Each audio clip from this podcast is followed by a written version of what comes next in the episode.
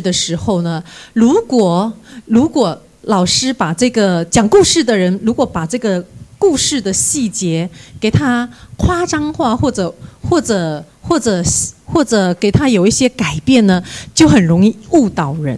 那今天呢，我们要按照圣经的这个它的原原来的这个意识呢，跟大家来讲一个故事。也就是说，今天的讲道，我们是用故事性的讲道法，整场的讲道，我们就是在讲述一个故事。这个故事呢，跟刀有关，机电借刀杀人。这个故事跟刀有关，那刀到底在哪里出现呢？为什么会出现刀呢？是是谁让这个刀出现？这个刀从哪里来？怎么回事？那待会儿我们就会透过啊《诗诗记》七章一到二十五节，跟大家一起来看到神美妙的作为，真的是美妙的作为。好，现在我们低头，我们来安静自己的心，领受神的话语。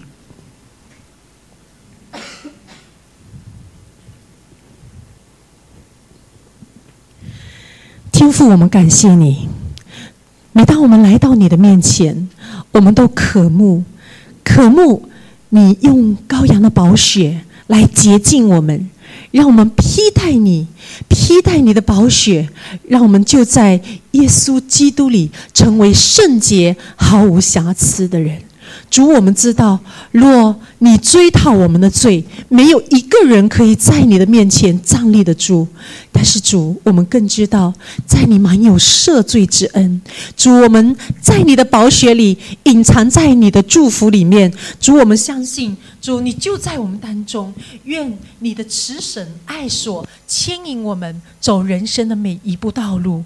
主，我们感谢你，也恳求你，特别透过今天我们来到你的面前，透过崇拜，透过你的话语，透过我们赞美你，透过我们的祷告，透。过我们每做的一件事情，我们的生命要与你相遇，这就是崇拜的真谛。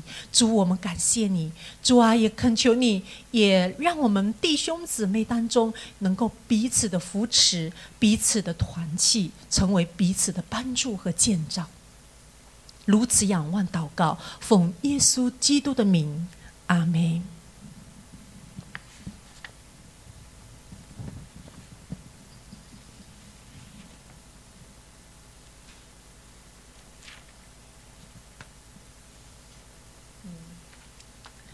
好，我可不可以有这个遥控器？很冷啊，这里到了冬天。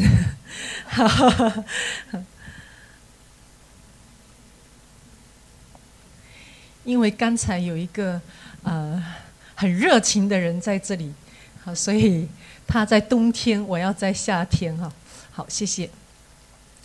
好，四世纪，当我们看到四世纪的时候呢，我们就会觉得原来。呃，在上帝的百姓当中，在他过去的历史当中，有那么长的一段是黑暗的，是黑暗的。其实是整几百年的时间，百姓们在一个黑暗的日子里。为什么会黑暗呢？其实就是跟百姓的罪是分不开的。当上帝的孩子背离神的时候。活在罪恶当中的时候，他就好像进入了一个隧道。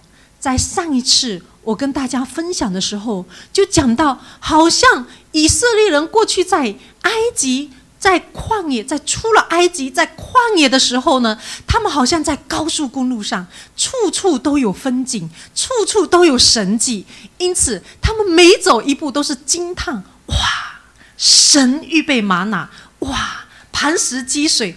哇！我想要吃肉的时候有鹌鹑，哇，有云柱，有火柱，啊，生命当中充满惊奇。但是呢，当他们真正的战胜了所有的困难，来到神所赐的迦南美地的时候，他们本来应该要过着圣洁的生活，君尊的祭司，圣洁的国度，属神的子民。哇，这是本来应该要有的，也是上帝希望他们。要有的生活，结果呢？以色列的百姓上帝的儿女却过着堕落的生活，也就是活在隧道当中黑暗的生活。那各位弟兄姐妹，在黑暗当中，我们很明显知道需要光，所以在堕落当中，越是在黑暗的隧道当中，越是需要看到上帝的那一个恩典。因此，上帝在他的儿女、他的百姓呼求他的时候，他总是不厌其烦的兴起誓师来拯救，来拯救。来拯救他的百姓，所以每一个事实就像那一盏灯，虽然灯只能照一时，但是这一盏的灯却是很及时。那上帝所有的这些以色列百姓也好，事实也好，这些的故事跟今天的你我有什么关系呢？假如我们以史为镜，我们就可以在这一面镜子当中看到你我。的影子。当米甸人，当米甸人，呃，当米甸人压制以色列人七年的时候，那么众人就急切的盼望上帝啊，你拯救我们吗？上帝啊，你帮助我们！上帝啊，你兴起誓师。于是誓师基甸兴起了，展开了这一场以少胜多的战争。好，展开了这场战争。那我们看看到，呃，耶和华的使者是怎么称呼基甸的呢？请翻下一页。怎么样称呼基甸的呢？他说：“大能的勇士啊，耶和华与你同在。”看到这里，我们会觉得基甸是一个什么？大能的勇士啊，大能的勇士啊！我们确实也是看到基甸最后是打了胜仗，对吗？大能的勇士。那再来。我们再看到基甸率领三百人战胜敌军，米甸人、亚玛利人、东方人，你看到没有？敌军是三者，三者一个团队，三者一个团队，三个地方的人一个团队，那也就是这个敌军是非常的多，多到一个地步呢。等会圣经我们会看到多如沙，三百个人。对，多如沙的敌人是很险峻的，所以当我们的脑海里面想象到基甸是一个信心十足的人，是一个大能勇士的人，错了。事实上，基甸是一个内心充满无限惧怕的人，他非常的害怕，他是一个。胆小如鼠的人，所以我们很多的时候，我们只是看圣经的表面，圣经它的背后有提到，有提到这个呃基甸呢，他其实是一个非常内心非常呃没有把握的一个人，他心里怕。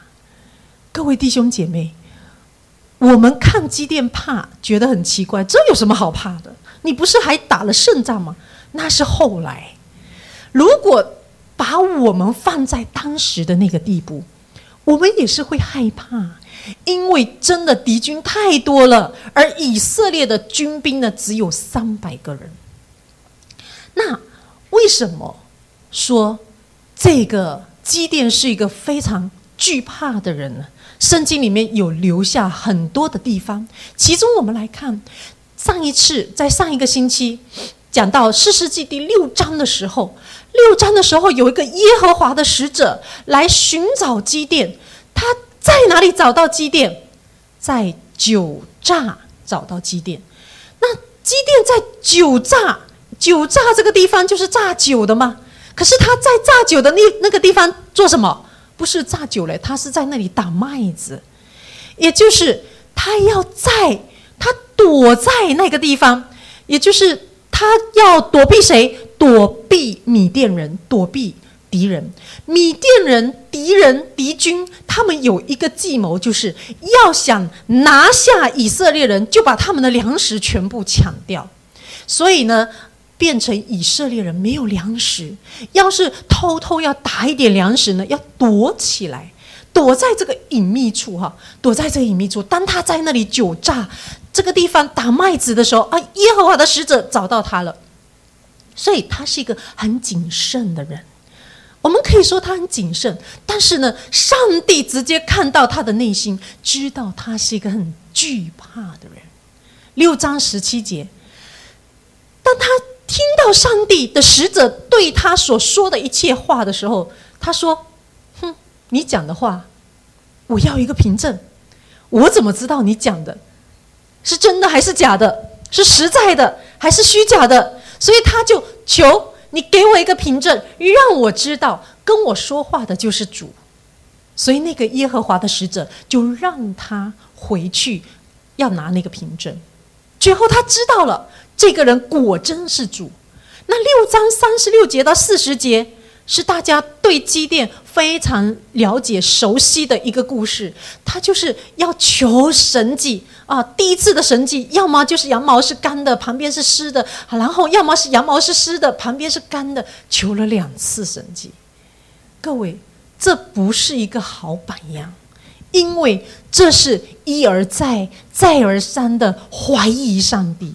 所以呢，我们千万不要学说哦，基甸都这样求上帝啊，我也跟你求，我跪下来，旁边湿的，我是干的，然后要么我是湿的，旁边是干的，啊，不要求这样子，因为呢，这个是上帝对啊基甸的一个这种这种胆怯的内心的呼求，上帝对他的一种怜悯，对他软弱的一种怜悯。那七章十节。上帝直接的点出这个基甸的问题。他说：“上帝叫基甸呢下去，去到哪里？去到敌军的军营里面，展开一次刺探行动。”啊！上帝吩咐完任务以后呢，马上就接下去说：“倘若你怕。”你如果怕的话呢，你就带着你的仆人普拉下到那个营里去。也就是说，如果你一个人不敢去，你带一个伴一起去，啊，这样你的胆子就大一些。而且你不但下去以后胆子壮大呢，你还会听到一些话，听到那些话以后，你的胆子就更大了。所以，上帝已经预知，已经知道基甸是一个很惧怕的人。果然，基甸也就这么做。七章一节讲到哈律，哈律泉，也就是哈律这个词的字根，跟七章三节惧怕的字根是同一个字根，所以来到四世纪第七章的时候，一开始你就嗅到一股惧怕的味道，怕怕，好，就是感觉到哇，大家都陷入在一种啊惶惶不安、诚惶诚恐、惧怕的那个。味道里面，那我们再来看下一页，下一页就来到故事的第二个部分。那上帝对基甸这个胆小如鼠的人，他是怎么样的训练的呢？他是一步一步循序渐进的。那在每一步都充满神的怜悯。充满神的爱，所以各位弟兄姐妹，我们从这里看到，上帝就真的是像父母一样，所以我们要学像上帝的，学像上帝的样式。第一步，我们就要学习一个为父为母的心。上帝一步一步的带领积淀，第一步就在七章第九节，丹那夜夜。好，如果你看到啊。夜这个字的时候，你可以联想到很多事情。上帝都是在夜中，在夜中跟跟对方显现，有没有？当然，呃，很多在夜间呀，你去你去回想圣经，不论哪一卷哪一个人物哈，很多的时候是在夜间与神相遇。为什么要选夜？因为呢，日白天的时候，很可能我们是在忙忙碌碌、忙忙碌碌，忙到我们看不到神；而当我们夜深人静的时候，我们不得不安静下来的时候，那么神就开始出现。那白天神有没有可能出现？当然有可能。所以重点不在于白天或者黑夜，重点在于我们的心是否安静。那上帝对基甸说：“起来，下到米店营里去，因我已将他们交在你手你手中。”各位弟兄姐妹，这里上帝讲的清楚了吗？也就是说，你下去，我已经将敌人交在你的手里，讲的很清楚，清楚的指示，清晰的指示，清清晰的一个诺言，清楚的指示就是下去到敌军引里刺探，清晰的诺言就是我已经将他们交在你手中，第一步。非常清晰的一个诺言，人很奇怪啊。当你收到对方的诺言的时候，你的信心就开始增长了百分之五十，哇！所以诺言，诺言不可以轻易许，但是一旦许了，必须要完成，因为如果你没有完成这个诺言，就意味着你在对方心目中的那个信任感就被毁了。因此。上帝取出这样的诺言，就一定可以做到。第二步，上帝怎么样引领着基甸呢？让他的信心一步一步的成长，从惧怕慢慢的变成刚强。第二步，就在七章的十节到十二节，他说：“倘若你怕下去，就带你的仆人普拉下到那营里去。”你。必听见，然后你就有胆量啊！好，于是呢，基甸就带着仆人普拉下到营旁，看到什么？哇！我我我们说不看还不知道啊，一看吓一跳。这个敌军的这个敌军多到什么程度啊？哦，多如蝗虫。还有呢，骆驼无数。他们不但军兵多，他们呢，这个马匹啊，骆驼也很多，多到一个地步。海边的沙，海边的沙有多少？也就是数不过来啊，数不过来。而这个时候，基甸他很清楚的知道，他的军队只有三百人呢，三百人比这么多人，用脚趾头想都知道一定输。好，所以呢，他心里头。在打问号，打问号，所以我们不要笑机电啊！我看如果是换成我们是机电那个位置哈，可能可能都不如他，所以他的胆怯呢是情有可原，可以理解，可以知道的哈。那上帝知道他这个内心的惧怕呢，没有要求他马上开始攻击，马上开始攻打，而是容许他有一个稍微迟缓、调整心理状态的一个过程，也就是这是一个缓冲的过程。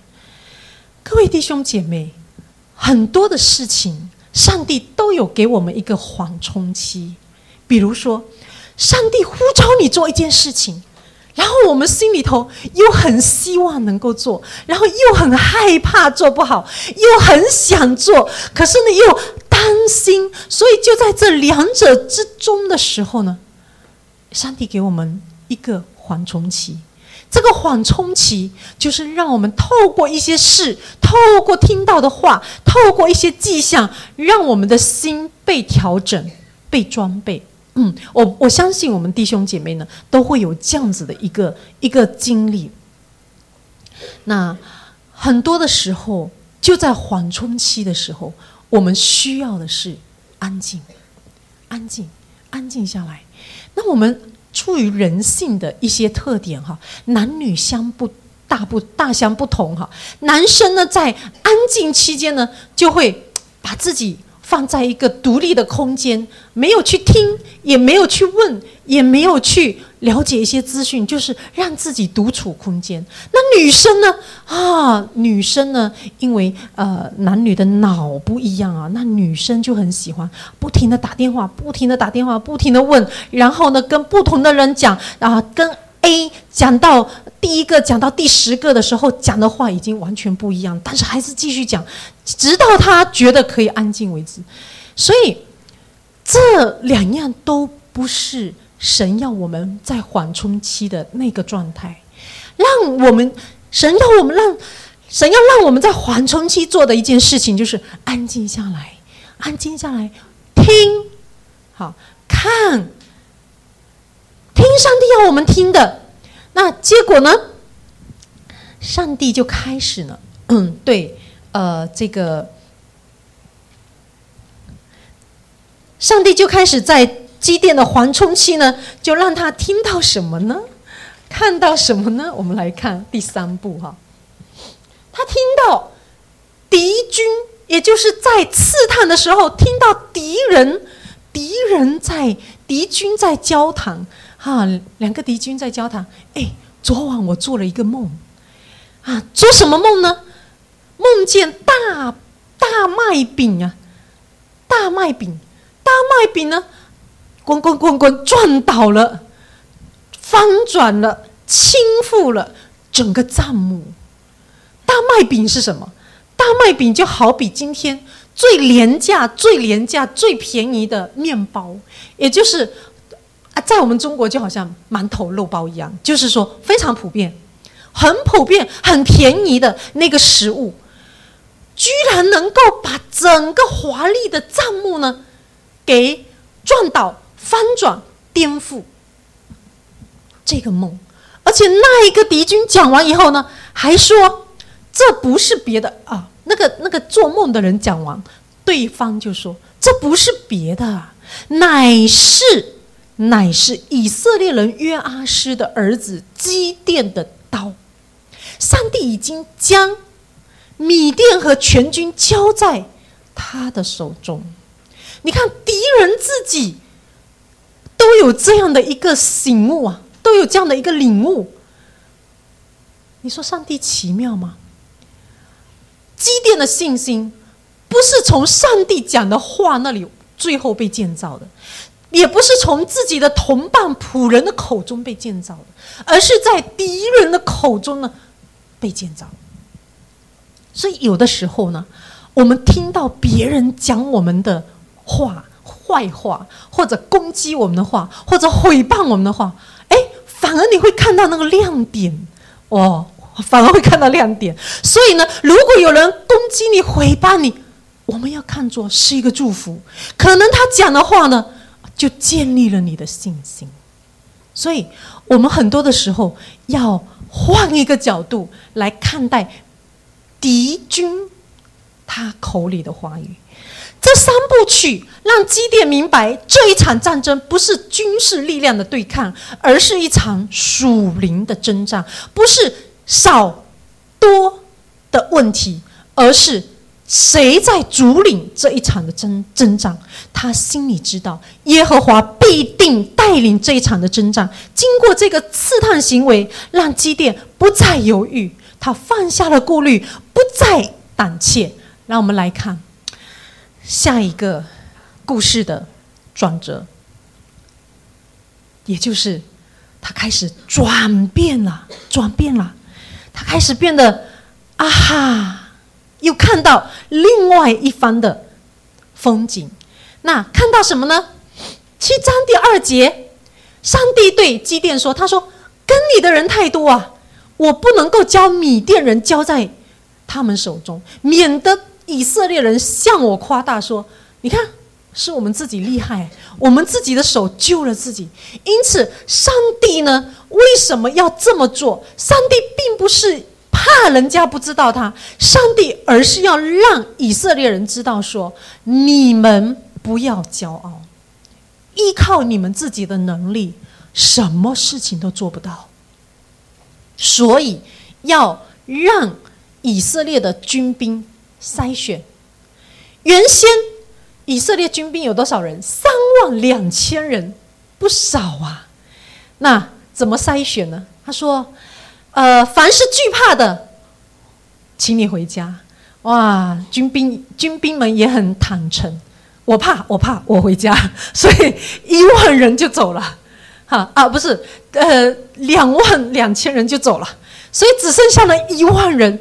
所以你看哈，本来三万两千人，哇，一下子骤然减少，减少了，只剩下三分一了。你知道，如果是作为那个领袖的话，心里是什么感觉？打一个比喻，就好像我站在这里讲到，突然间这两边的人不见了，只剩下这里的人，哇，我突然间说。啊，我们唱阿门颂吧，回家了。但 但是那一种的那一种的考验，是对领袖的内心的一个考验啊，各位弟兄姐妹。所以基甸真的是很不容易啊！这么多人突然间走了三分二，只剩下一万人，但是上帝对他说还是太多，那怎么办？再来筛选。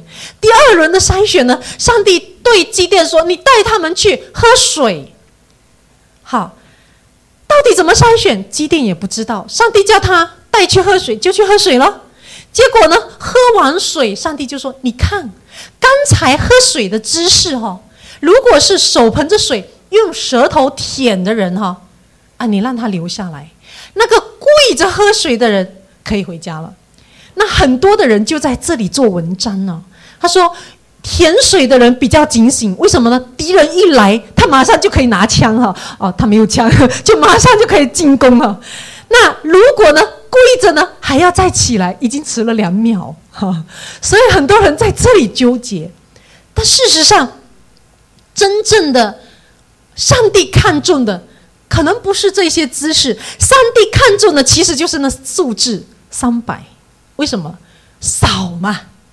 三百人很少啊，所以上帝就要选少的人，让上帝要让他的百姓经历一场以少胜。多的这个战争，上帝要让他的百姓经历，上帝要让他的百姓经历这场战争，就是要让他们知道说，人是如何的渺小，神是如何的伟大，因为胜利本来就属乎耶和华。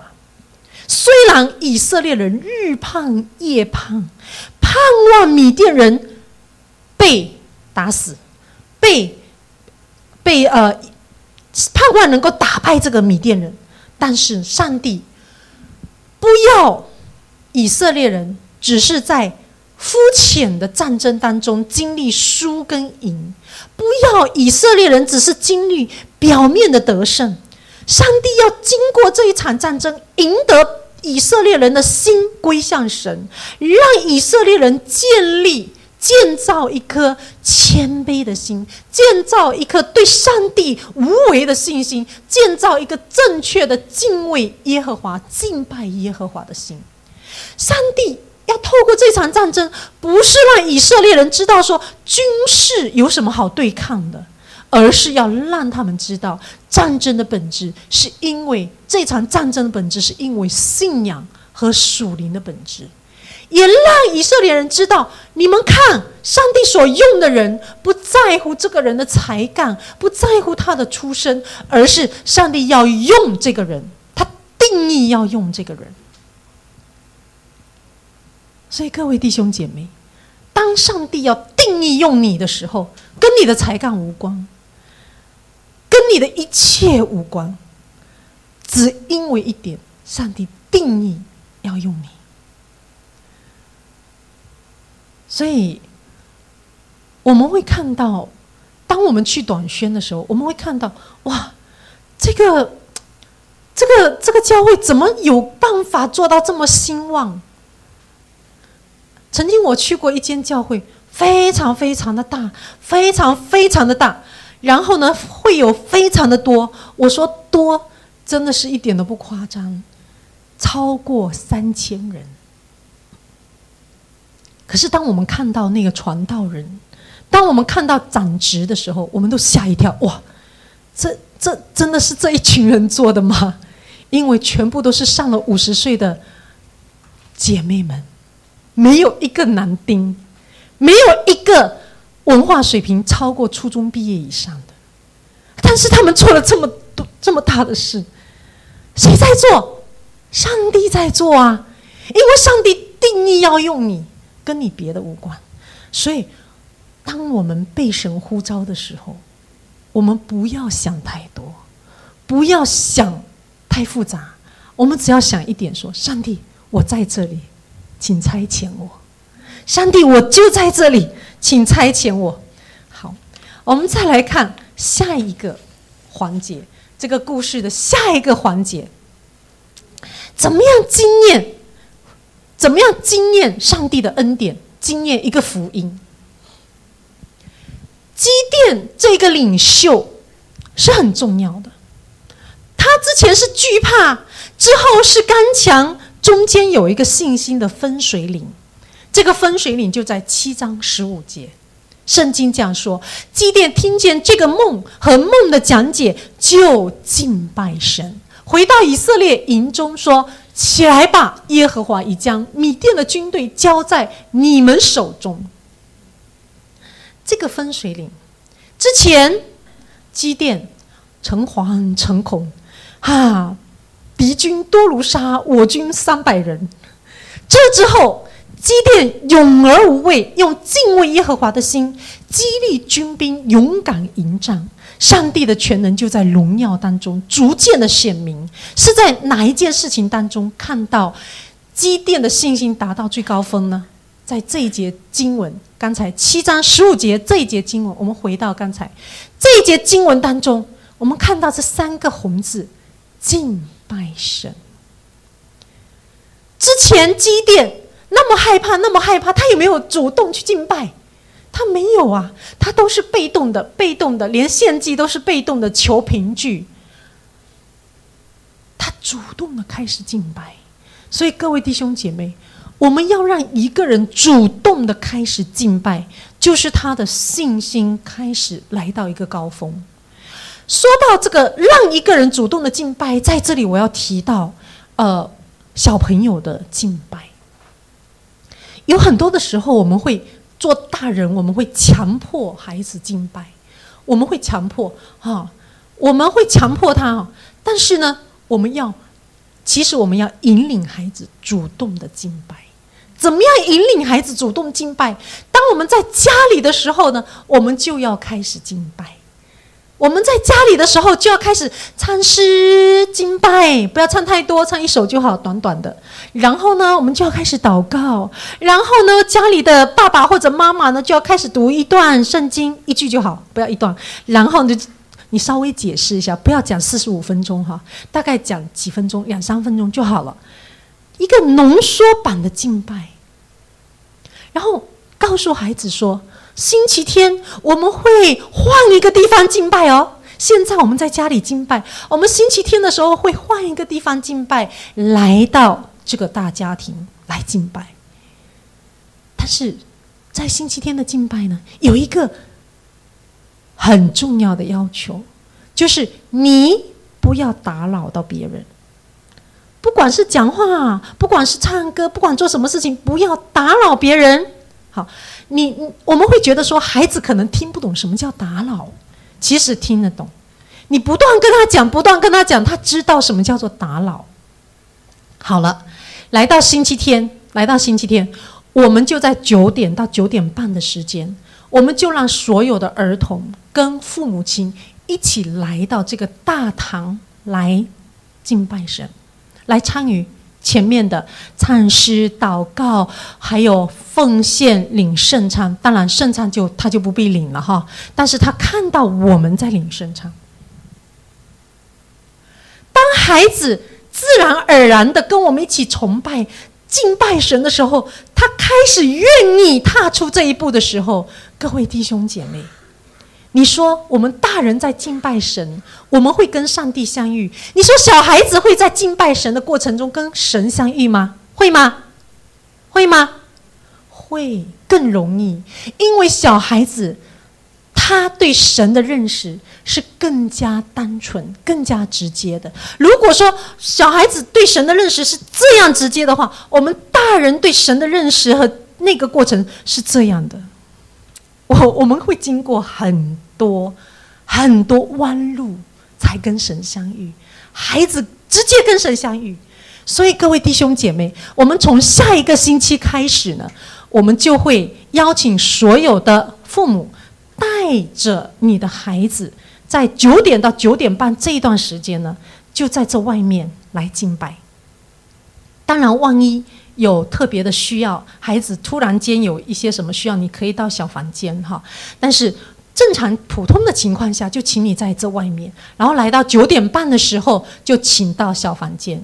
那从下一个星期开始呢，在小房间里面呢，在九点四十五分，我们就会有一些的老师开始跟孩子们上课，开始我们的第一个课。所以，当外面在敬拜的时候，里面继续呢，也是在敬拜。继续与神相遇，你不要觉得说哇，我的孩子几个月，他听得懂吗？他听得懂的，你不用担心，一定听得懂。哈。所以当基甸跟神的那个敬拜建立的时候，他的信心来到一个高潮。那一个人的信心来到高潮的时候，他的思维就开始。开始更加清晰，也就是上帝将智慧和启示的灵开始呢，不断的带领着基甸。我我们来看，他开始有一个很很精明的作战策略。这个策略是什么呢？他将三百人分成三队，三百人三队呢，把把每个人手里都有什么？手手里都有一把吹吹号可以吹的那个角哈，这个。吹吹的那个角，还有一个空瓶子，哈，你可以想象一个一个每个军兵抱着一个空瓶，拿着一个角，那那种去打仗是一个多么滑稽的事情。哪里有人打仗，好像去菜市场一样，抱着一个瓶，然后拿着一个角，瓶里面还有一个火把，哈，所以我我都在想，这是一个什么样的场景？这样子去打仗的，哈，好。上帝真的很幽默哎，让他的军兵做这样的事情，而基甸也不觉得滑稽哈，就每个人发这些的兵器。那吩咐他们说：“你要看我行事，我到了营那边怎样行，你们要怎样行。我和我一切跟随我的人吹角的时候，你们也要在营的四围吹角喊叫，说耶和华和基甸的刀。所以在这里的策略。”几步？第一步分三队，第二步每个人发一个角，发一个瓶，里面有火把。然后呢，第三步哦，第二步是你们要看我机电怎么做，我机电怎么做，你们就怎么做。好，然后第三步呢，就是同心合意的来宣告，哈，来宣告什么呢？宣告耶和华和机电的刀。哇，我觉得他们喊的口号也很好玩哈，就喊。耶和华和基甸的刀，让众人知道基甸是上帝使用的器皿，让众人知道这一场的战争是上帝在引领。大家会不会记得上一个星期啊提到的这个基甸半夜起来把巴利的堂给毁坏掉？第二天早上，大家就给他一个名叫什么？耶路巴啊耶路。对不起，我写错了，应该是耶路基甸，耶路基甸对吗？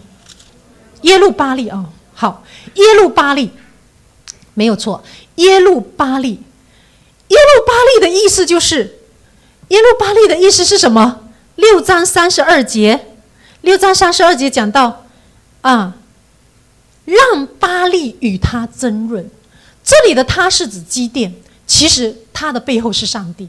也就是让他们让巴利跟基甸去争论吧，到底是巴利赢还是基甸赢？到底是假神赢还是上帝赢？这是一个征战。那米甸人，米甸人是一个什么样的人？他们是一个游牧民族。那米甸人他虽然战斗力很强啊，但是他们是一个游牧的游牧的哈，所以他们的军营里面有谁？有妇女儿童，有男女老幼，家眷是一起随行征战的。因此，他们如果出去打仗呢，勇士非常多。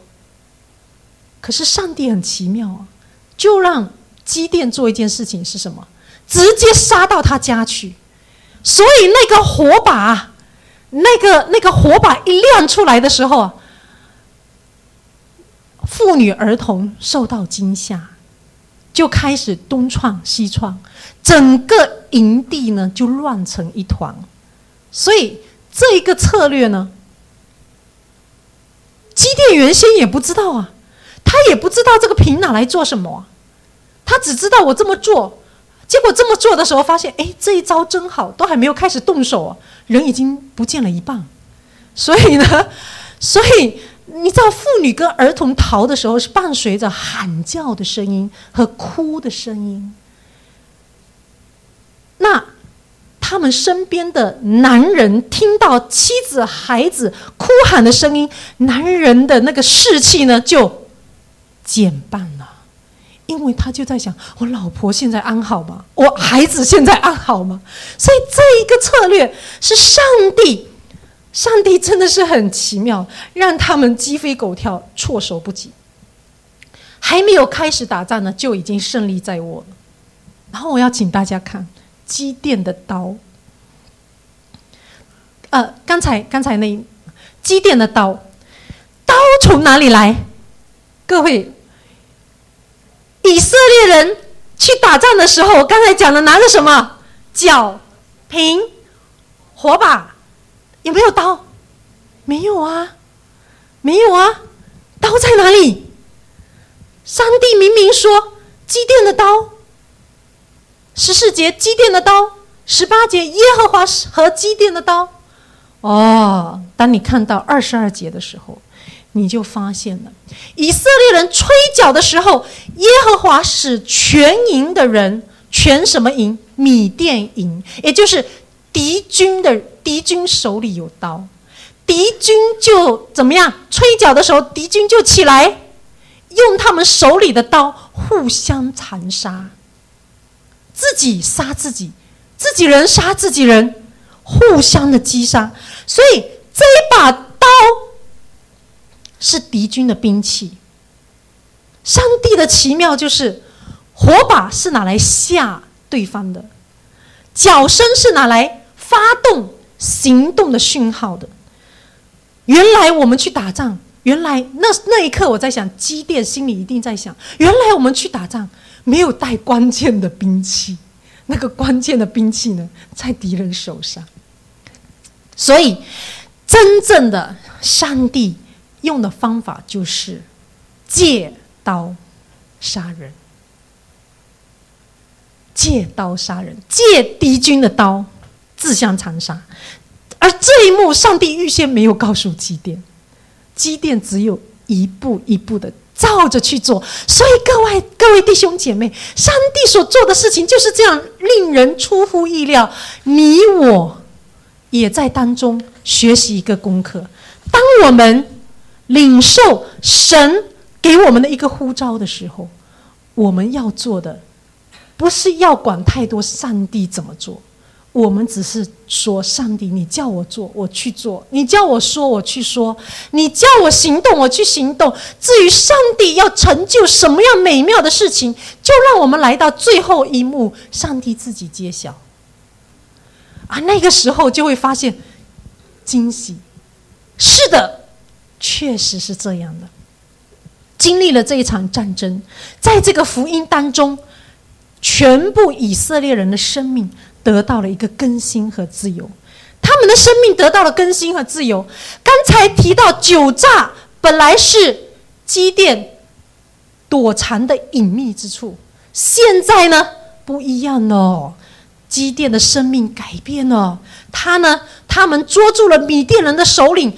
就把他们杀在酒榨那里，也就是过去隐藏的地方。现在呢，啊，现在成为勇敢的处死敌军的地方。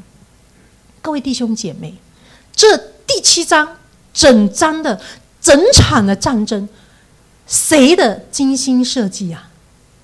上帝，上帝就好像一张拼图的设计者。他把它拼起来完美，他就是这一场战争的最佳领导者。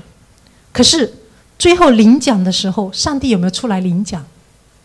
没有，上帝没有出来领奖，他没有没有出来领奖，他乃是让以色列人觉得嗯非常不错哈。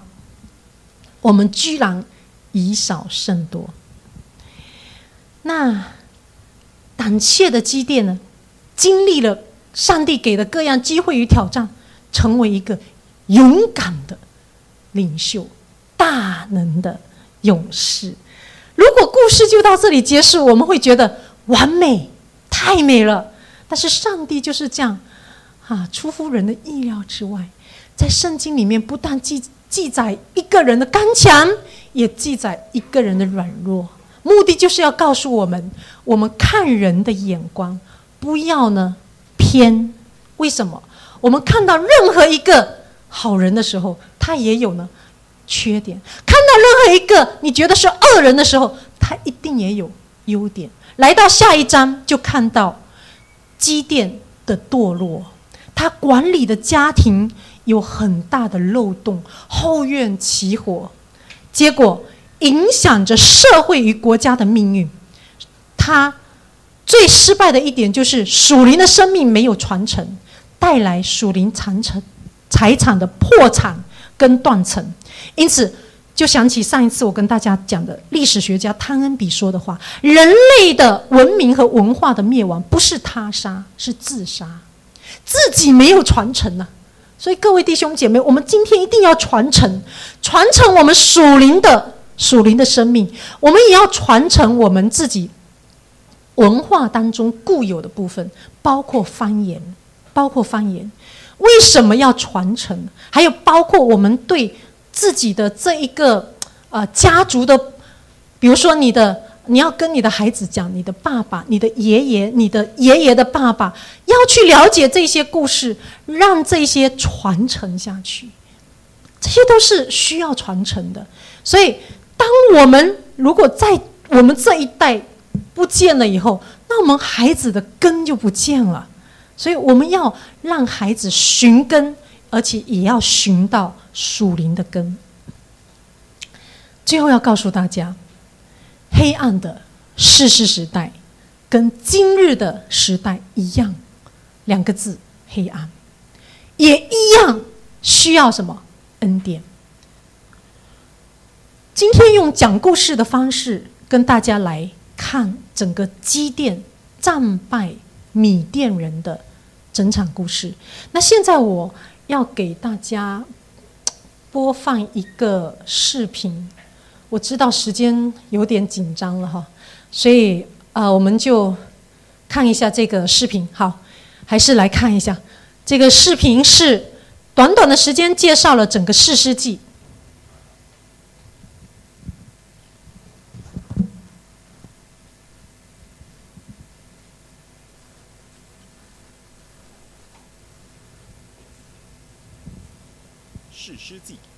在上一卷书，约书亚率领以色列民进入了应许之地。他呼吁以色列百姓要忠于与上帝的约，遵行神的律法与诫命。如果他们遵行，全世界将会透过他们认识上帝。约书亚死后，正式进入士师记，但基本上都是在描述以色列人的全然败坏。士师是那段时期以色列人的领袖，因为他们没有立王。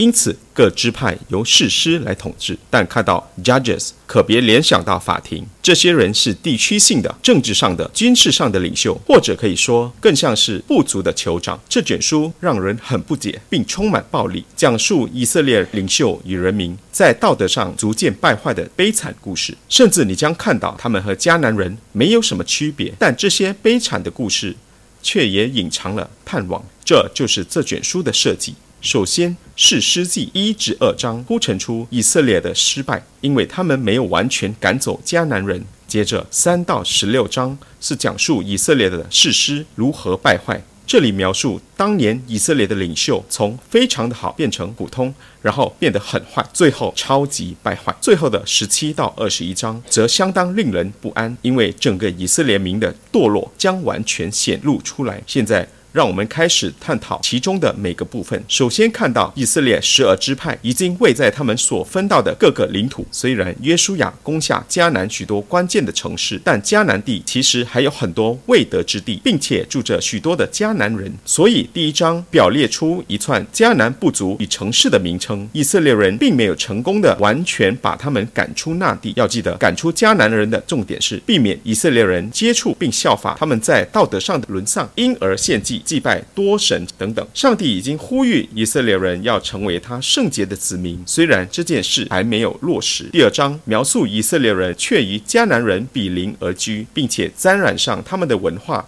与宗教上的习俗，故事就终止在这里。将近有一整章，作者向我们概述了世世纪即将发生的一切。作者似乎在说，以色列这一部分的历史是一连串下沉的恶性循环。以色列人变成跟迦南人几乎一样，他们大大冒犯、亵渎了上帝，因此远离上帝，他们就被迦南人征服，并且受到逼迫。最后，以色列人将会看出他们是怎样的偏离了正道，并且因此悔改。然后，上帝从以色列人中兴起一个士士，将敌人打败，并且为这世代。带来和平，但是以色列人终究再次犯罪，然后一切又重来，这样的循环成为文体上的架构，带向这卷书的第二部分，三至十六章轮番描述六位重要的士师，在这里会提到他们的故事。首先来看前三位士师：俄陀涅、以户、底波拉，他们的故事就像电影，却也是相当血腥的故事。无论是士师本身。